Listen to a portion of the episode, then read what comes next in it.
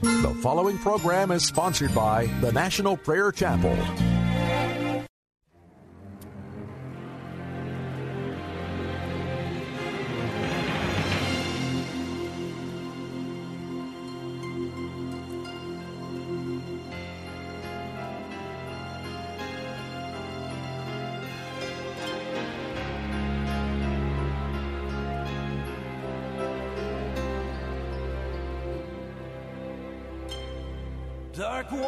Waters lay before them, dark forces came behind. To the left and right, the desert brought panic to their minds.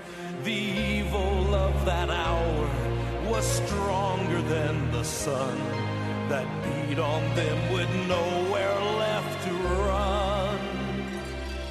The chariots of Egypt drew nearer as they cried.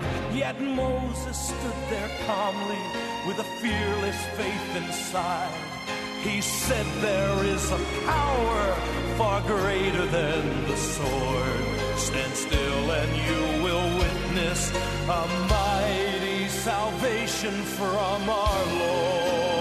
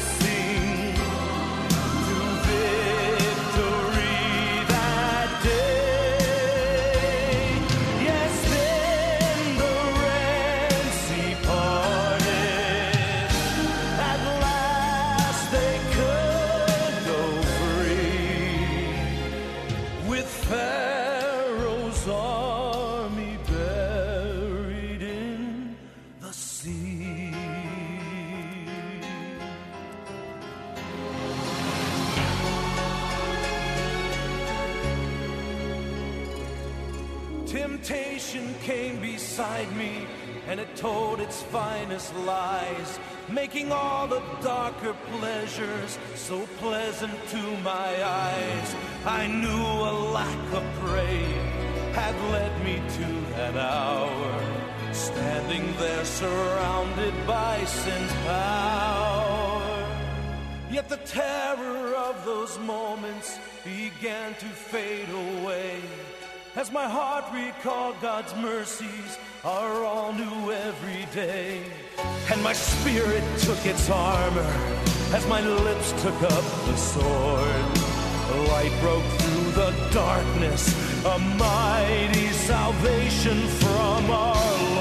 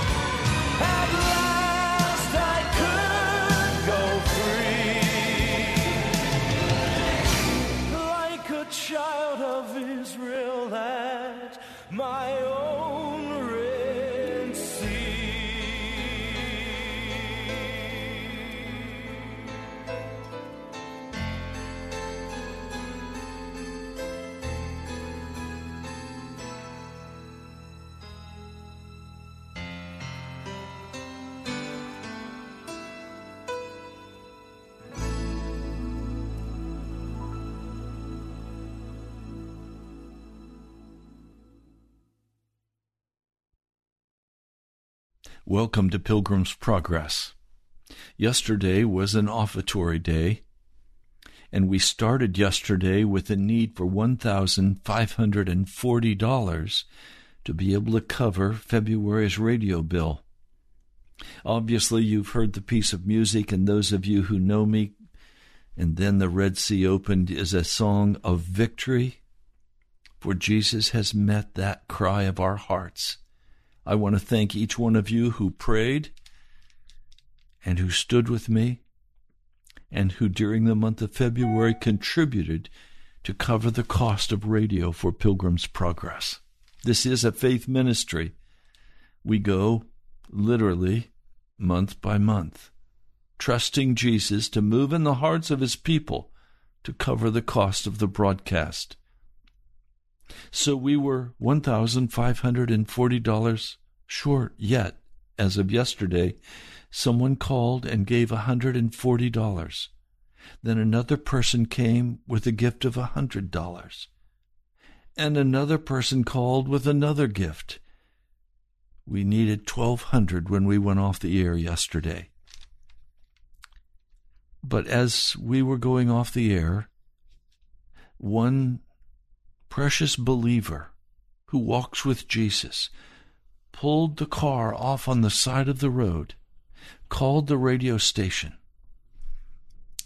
and said, I'll cover whatever is left. How much is it? $1,200.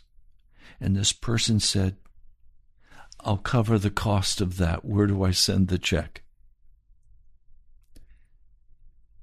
I am simply rejoicing in the faithfulness of Jesus. Now, I'll tell you one more miracle.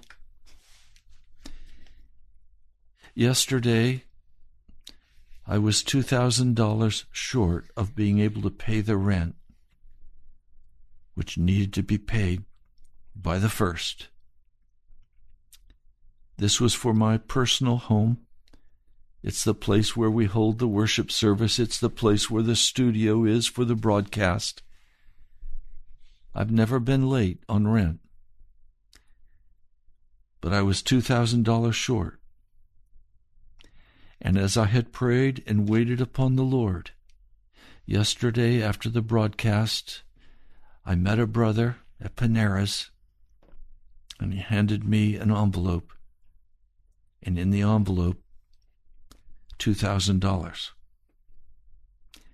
The Lord delivered the radio yesterday and he delivered the rent yesterday.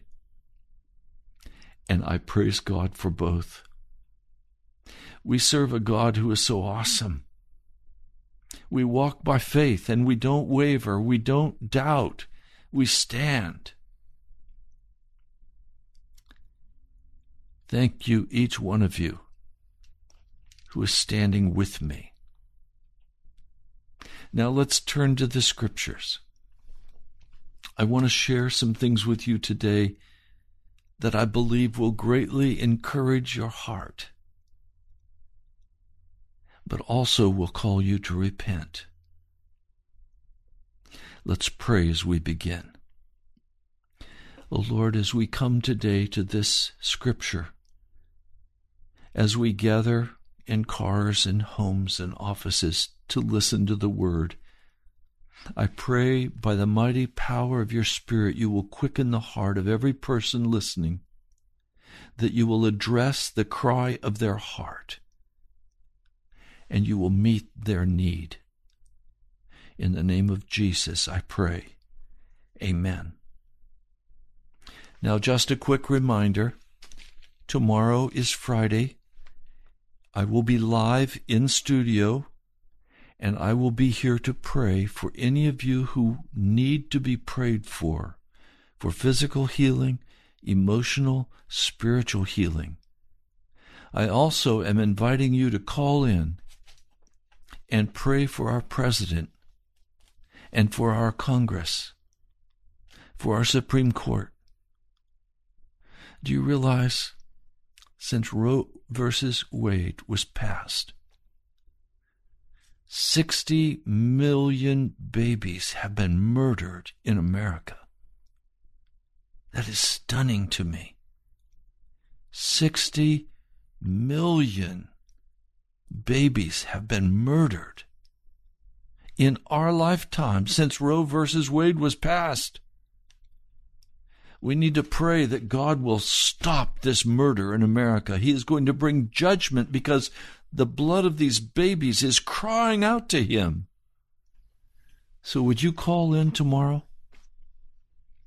Would you stand with me and pray for an end to Roe versus Wade and an end to abortion? To the murder of our babies?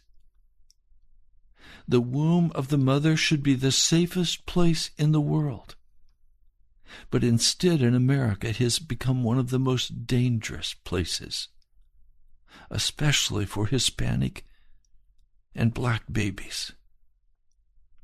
And our governor, the governor of Virginia, believes that a baby, if born, should be kept comfortable until the mother decides whether or not that baby should be killed. And he's a guy, he's a, a pediatrician. Utterly wicked. And then we have those running for the office of president in America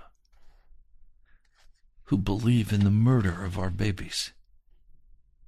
And many of the senators, Democrat senators, all but I think three, voted that if a baby escapes the abortion and is born alive, they should not be treated by the doctor. They should be put in the body bag and cast out, murdered. Oh, God is concerned about this. He's desperately concerned. The blood of these babies is crying out to him. So, would you call tomorrow? And we'll have a prayer meeting here in Washington, D.C. from 1 to 2 o'clock.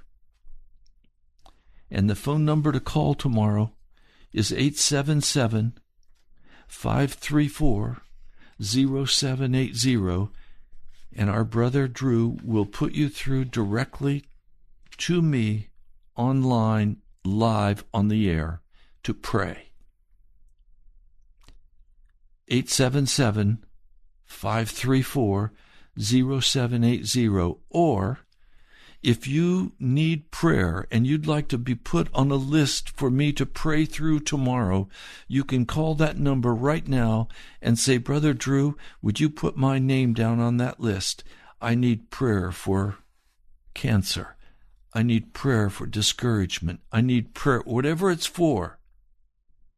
Call right now that number and be in line, and tomorrow I'm going to lift you up before the throne of God for victory. All right, let's turn to the scriptures. The title of this broadcast today is Jesus is everything to me. Jesus is everything to me. After Jesus had finished teaching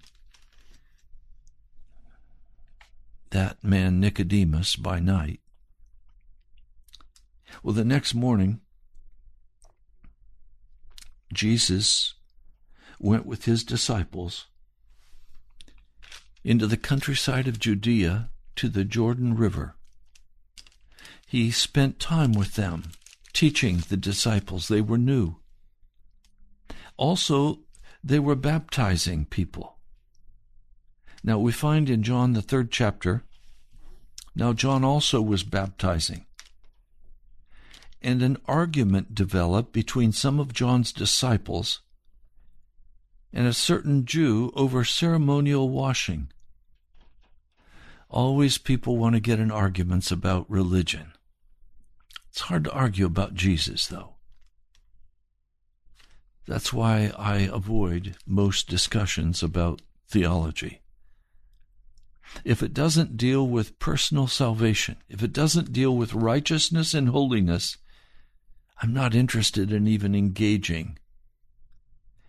The heart cry I have is for Jesus, for my Savior.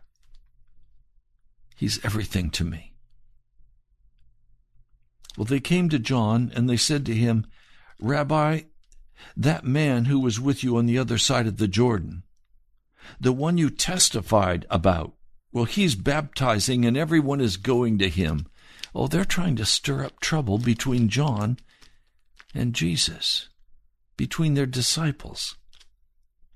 But John replies in a very powerful way.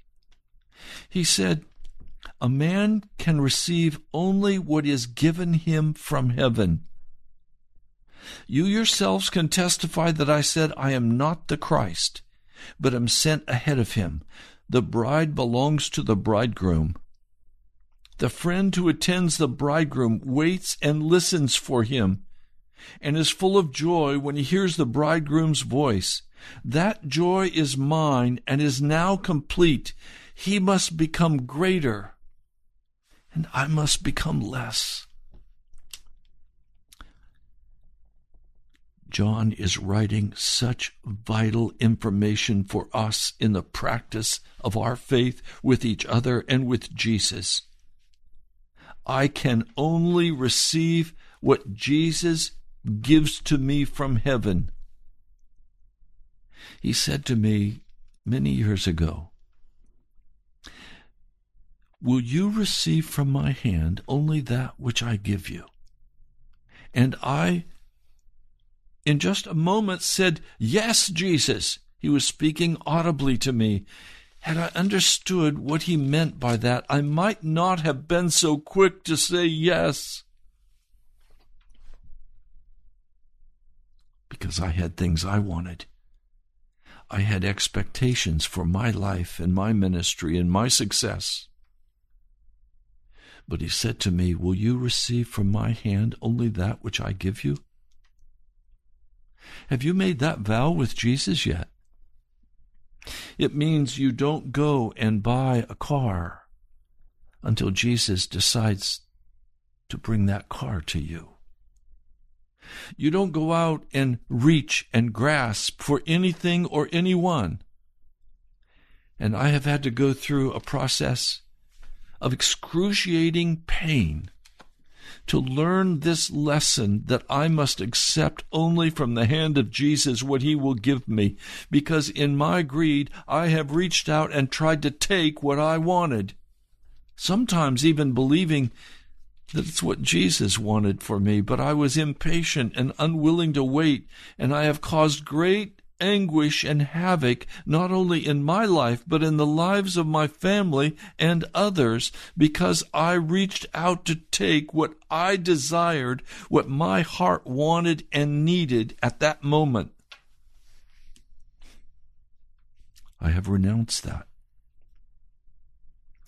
I have an absolute commitment with the Lord that I will receive only what He gives me from heaven. I'm not going to go out on my own.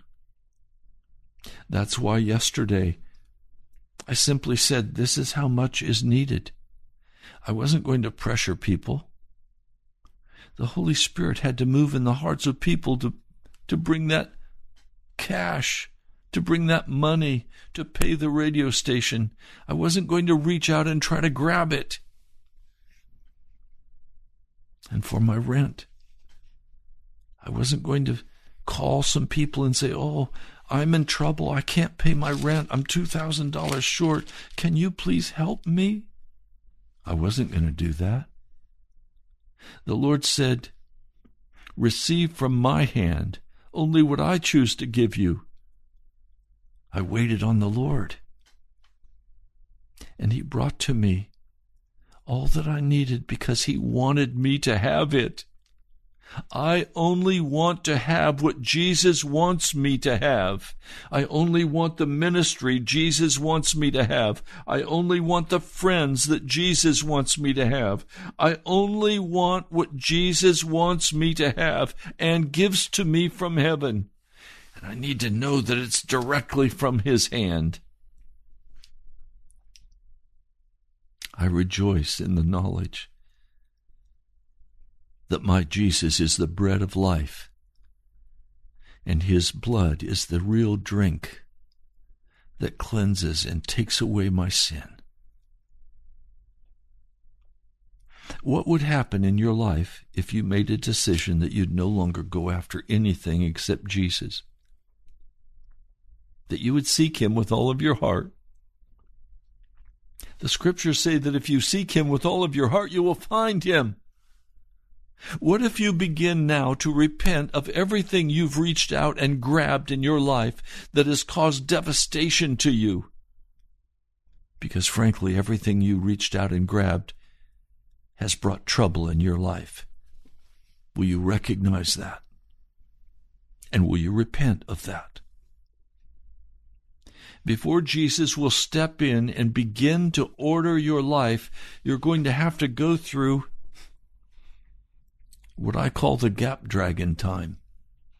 That is that space between where you let go of running your life and when Jesus takes a hold of it and begins to carry you, there's a gap there. And Jesus is giving you that gap to test you to see if you'll really trust Him. Or if in the end you're going to say, Jesus didn't show up. He didn't meet my expectations. I'm going to go after it and get it for myself. I'm talking about the job He wants you to have, the work He wants you to do, the ministry He wants you to work in. Every aspect of your life must come from the hand of Jesus from heaven, or it is of your flesh and it is of darkness. And for many of you, almost everything you have came from your hand, not the hand of Jesus. And I would plead with you to make a list of every part of your life. Some of you are married to a person you went after. You grabbed them. Some of you have cars that you went out because of the lust of your heart and you bought. Should you get rid of all of that? No, but you lift it before Jesus and you repent and you vow, I will never again reach out my hand and take anything that Jesus does not give me from heaven. He will work the circumstances of my life, and I will trust Him. Now, I hope what you're catching is Jesus is not an imaginary friend. He is real. And He rules. And in the end, He will decide based on your life whether you're a sheep or a goat, whether you go to heaven or whether you go to hell. Your life is in His hands. And if you can't trust Him for today with your life, how can you trust Him for eternity? You can't, and you won't. So Jesus is faced with the argument. And now John says a man can receive only what is given to him from heaven.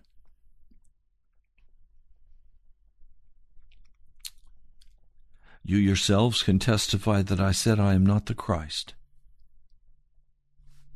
He's not the Christ, and he freely admits that. The one who comes from above is above all. He's saying, I am in a process. Jesus must become greater and greater in my life and in ministry, and I must become less and less. That is the process of growing in Jesus. He does not build our pride. He does not build our ego. He does not build our kingdom. He is building His kingdom on the earth. And you are called to be a doulos slave of His, one who has no rights except as they are granted to you by our Lord Jesus. He said, verse 36, Whoever believes in the Son has eternal life, but whoever rejects the Son will not see life, for God's wrath remains on him. Literally in the Greek, whoever rejects is whoever disobeys the Son will not see life, for God's wrath remains on him. Obedience is always in the New Testament the test of whether or not I belong to Jesus. In the New Testament, there is no imputed grace. It is imparted grace. It is real grace. It is given as a gift, a free gift. It is given by faith in Jesus, and it requires real choices and real decisions that you will make that will say, I will trust him. I will trust him.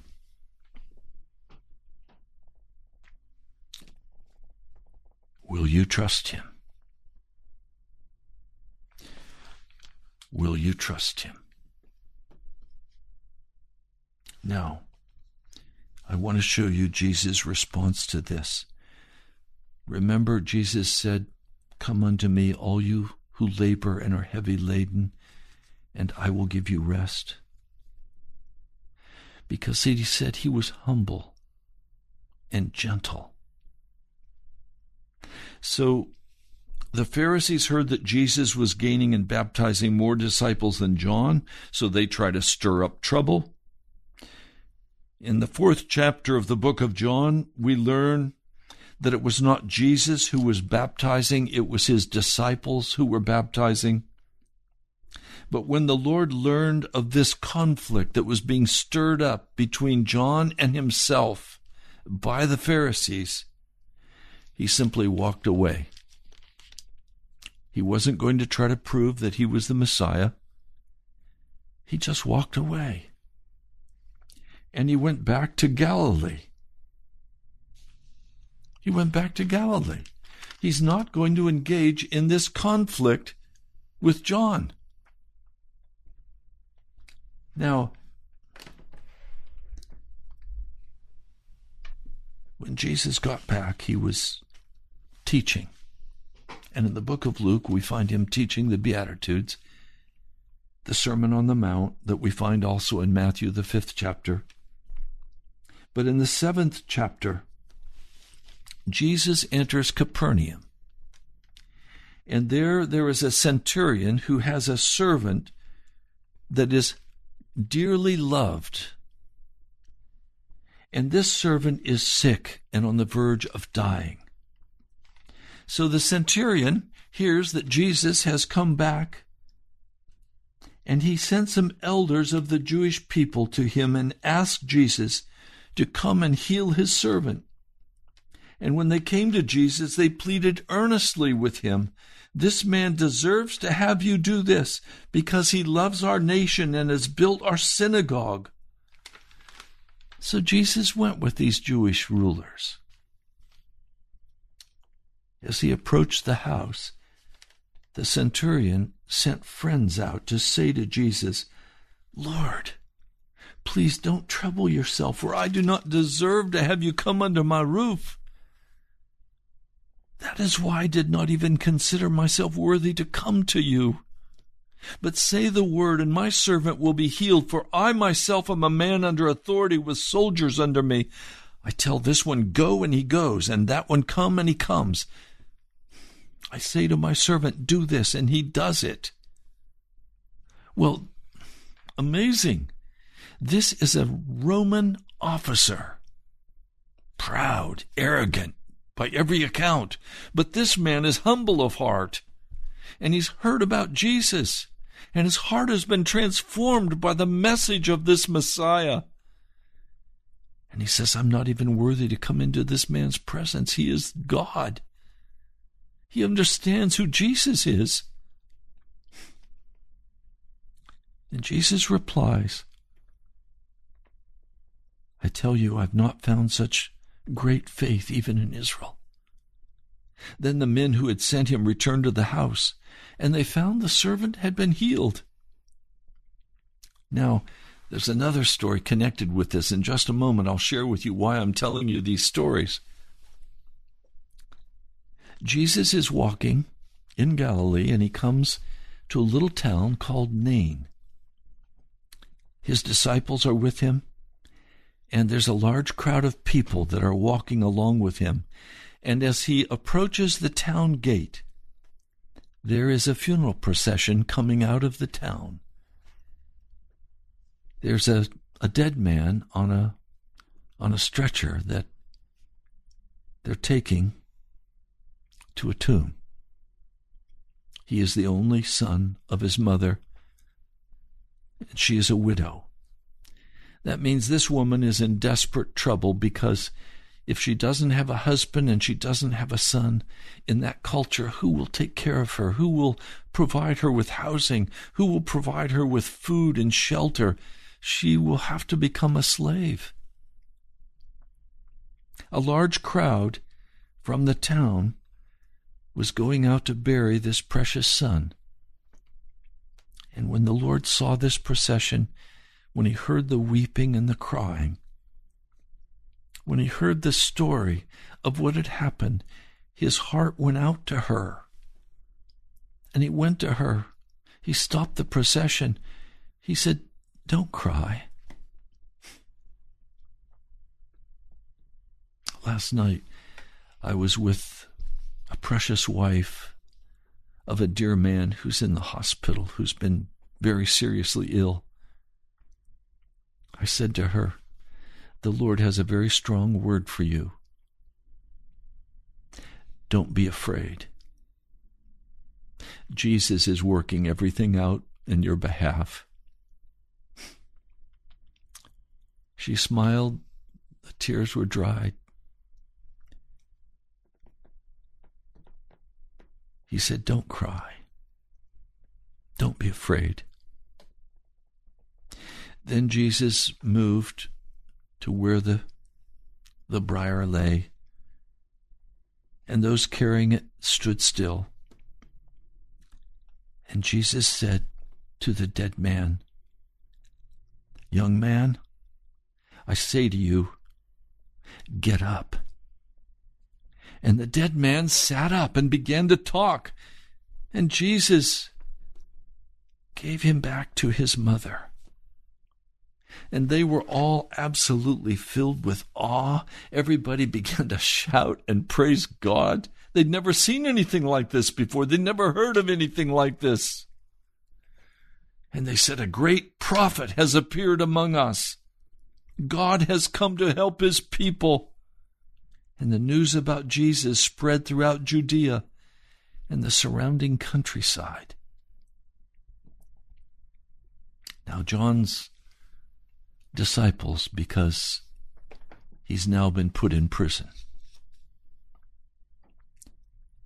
John's disciples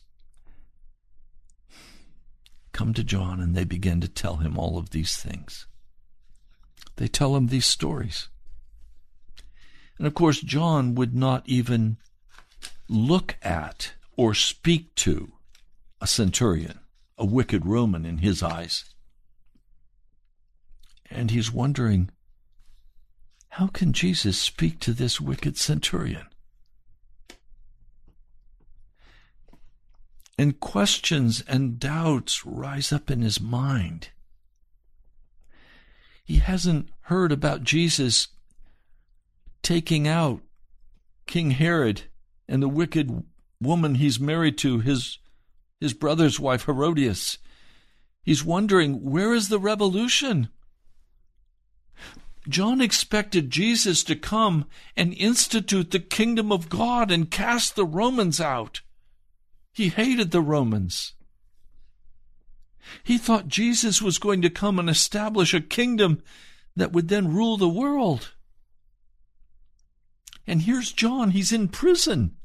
And he can't understand why am I in prison? Why am I not released to be with Jesus? Why is the kingdom of God not being established as was proclaimed? Have I wasted my time? Did I miss it? You see, John, from the very beginning of his life, had been told stories about the miraculous birth, about the angel coming, about Mary having a baby in her womb by a virgin birth. He knows the scriptures. But he's now saying, Did I miss it? And so he sends his disciples, two of them, to go to Jesus to ask him the question Are you the one who was to come, or should we expect someone else? When they came to Jesus, they said, John the Baptist sent us to ask you, Are you the one who's to come, or should we expect someone else? Jesus did not give them a sermon. He didn't lecture them. He didn't rebuke John's doubt. He didn't say anything. He ignored their question. And he began to move and heal the diseases and the sicknesses, casting out evil spirits. He healed the blind. And then he turned to the messengers finally. Verse 22, this is Luke 7, verse 22. Go back and report to John what you have seen and heard. The blind receive their sight, the lame walk. Those who have leprosy are cured, the deaf hear, the dead are raised, and the good news is preached to the poor. Blessed is the man who does not fall away on account of me. John the Baptist's heart was filled with doubt. His expectations for Jesus were not being met. And that caused him to doubt whether he was even the Messiah. Now, I want to turn to you. Have you ever had doubt in your heart that Jesus was the Messiah? When I was in high school, I had a hard time believing that Jesus was God. I'd been raised to believe that, that Jesus was created, that he was not God. And I began to read carefully the book of John, the Gospel of John. And I became quite angry from the very beginning of the book. Because the claims that were being made for Jesus was that he was God. Not only was he God, but he was the creator God. He was the almighty God of heaven and earth. He was the ruler over kingdoms. He was the ruler of the universe. He was the creator of the universe. And I couldn't comprehend it. I said, Lord, how is it possible that you're the creator God? And I read where John said, He was before me. And I knew he'd been born after John. How could John say that he was that he was born before him? And then I was directed to go to Hebrews, the first chapter. And then I was directed to go to Colossians, the first chapter. And it was very apparent very quickly to me that Jesus is the true Messiah of heaven and earth. But it was not for many years that I finally came to a place where I would say, I will receive only from your hand what you will give to me because there was a great distance between the reality of my physical world and the beliefs I had in my mind intellectually about who Jesus was. Yes, he was God, fully God, fully man and fully God, born of a virgin. He came to open the way for redemption. He was a, an atonement of, for sin and he came to redeem me. And I understood that. But there was a great distance between the reality of my physical life and Jesus. And I had to begin repenting for that. I had to begin on my face before God. I many years ago I went into the prayer closet and I began to cry out to God. I was not involved in active ministry. It was a time where God had called me apart. And so I would get on my face at, at eight o'clock in the morning and I would pray till five o'clock in the afternoon day after day, crying out to God, and all I could see in front of me was a fence that kept me out of the throne room of God. I had a dream. It was Christmas time. And I was standing looking through a chain link fence to a great table that was set with silver and china. Beautiful beautiful food all arrayed, steaming hot, ready for a meal. But I was shut out. I could not enter. There was no gate I could find. And finally, in sorrow and tears, I turned around and began to walk back to my house. And on the way, I met people who were carrying these beautifully wrapped packages. And they were going to the banquet from which I was shut out. And all I could do was weep.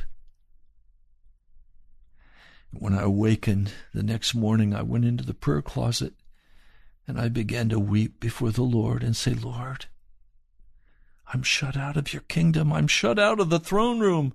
My prayers don't even reach you. And I began to repent for what I had grabbed in my life and what I had done, the sin that I had committed, my pride and my arrogance and my hardness of heart, my unbelief. I began to cry out before the God of heaven regarding these things. That's when he finally came. And he said to me audibly, after many months of this crying out before him. Will you receive from my hand only what I choose to give you? And I was in a desperate place. I was hungry. There was a repo order on my car. The utilities were all to be shut off. I was to be evicted from the house. Will you receive from my hand only what I choose to give you. And I said, Lord, yes. And immediately money began to come. Immediately, the next day, that night, dear brother brought 16 bags of groceries. I'll never forget that act of kindness and mercy. It was overwhelming to my heart. But I knew it had come from the hand of Jesus. Very quickly, the Lord covered every expense. And then he said, Now go back to Washington, D.C. And so I thought, well, okay, it's time to go back to Washington and we're going to start the new church. No. For five years,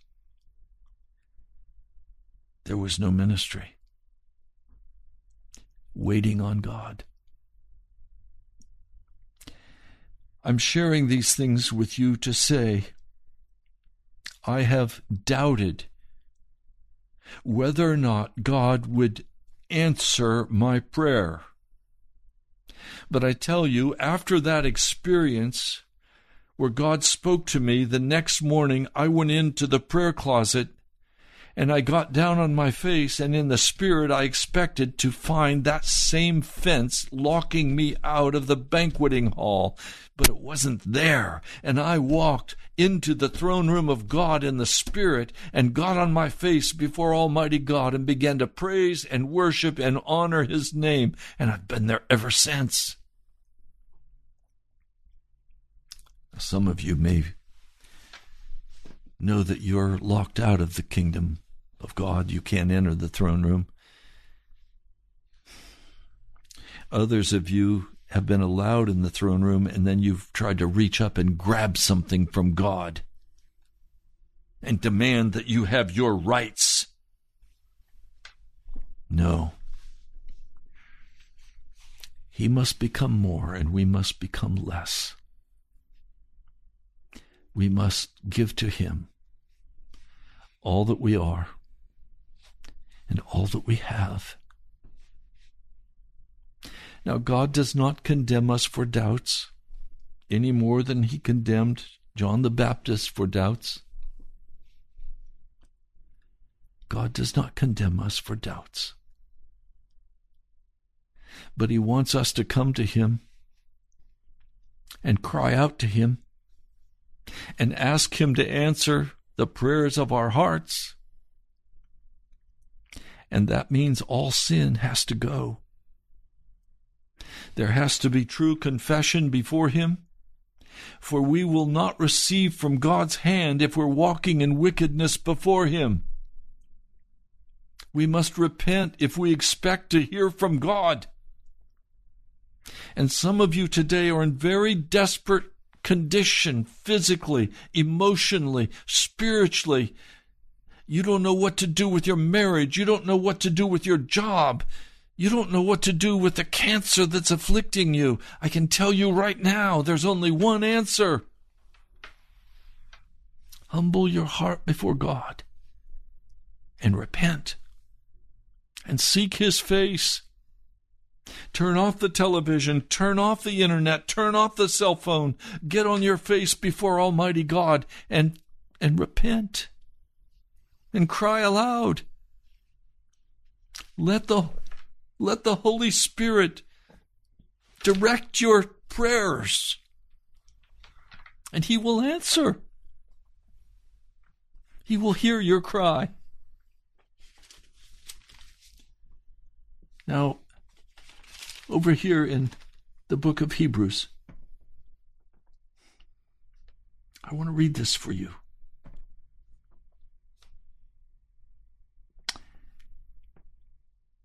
Remember those earlier days after you had received the light. This is chapter 10, verse 32. When you stood your ground in a great contest in the face of suffering. Sometimes you were publicly exposed insult and persecution, or at other times you stood side by side with those who were so treated. These are people who only receive from the hand of God what He gives them. He was giving them persecution. He was letting the devil ravage them. Listen, you sympathized with those in prison and joyfully accepted the confiscation of your property because you knew that you yourselves had better and lasting possessions. So do not throw away your confidence. It will be richly rewarded. You need to persevere so that when you have done the will of God, you will receive what He has promised. For in just a little while, He who is coming will come and will not delay. But my righteous one will live by faith my righteous one.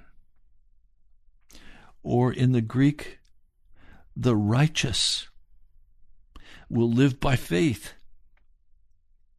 And if he shrinks back, I will not be pleased with him. But we are not of those who shrink back and are destroyed, but of those who believe and are saved.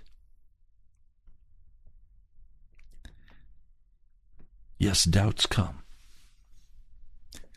Doubts and fears assail us from the enemy, and we have to make a decision. Will we trust Jesus to give us only what he wants to give us from heaven? And will we stand by faith and not waver and believe his promises? We participate in the divine nature via the promises of God by faith. Don't shrink back from Jesus into your own discouragement and your own despair. Don't shrink back because it says they are destroyed in the end, and those who believe are saved. Now, there's no chapter 11 insertion here. It continues from, from this verse into the next verse. All of these separations were made later. Now, faith is being sure of what we hope for and certain of what we do not see. This is what the ancients were commended for. This is what they were This is what they were commended for. Standing in the faith of the of the Lord Jesus, even if our property is confiscated. My late wife was dying of cancer. And she said to me, Ray, I'm standing by faith that God will heal me, but if He does not, I want you to say at my funeral, the Lord gives and the Lord takes. Blessed be the name of the Lord. And I did do that when I preached her funeral sermon. You see, my plans are not God's plans, and my ways are not God's ways. His ways are higher than mine. And if I'm going to serve God based on His meeting my expectations, I am going to be sorely disappointed by Him, even as John the Baptist was. We stand by faith. The universe was formed at God's command, at Jesus' command. Will you stand by faith today? And will you come before Him and repent of your doubt and your sin that He can respond to your prayer? Almighty God, I lift up every person listening to this broadcast and I ask that you would give them that precious measure of faith and that you would cause them to know that you are everything for them that they would rest in you, Jesus, that they would put their trust in you today, Jesus, that they would repent of everything that blocks them from coming into your throne room. Would you save them today in the name of Jesus? Amen. Well, you've been listening to Pilgrim's Progress. Please go to our webpage, nationalprayerchapel.com, or you can write to me at the National Prayer Chapel, Post Office Box 2346, Woodbridge, Virginia 22195.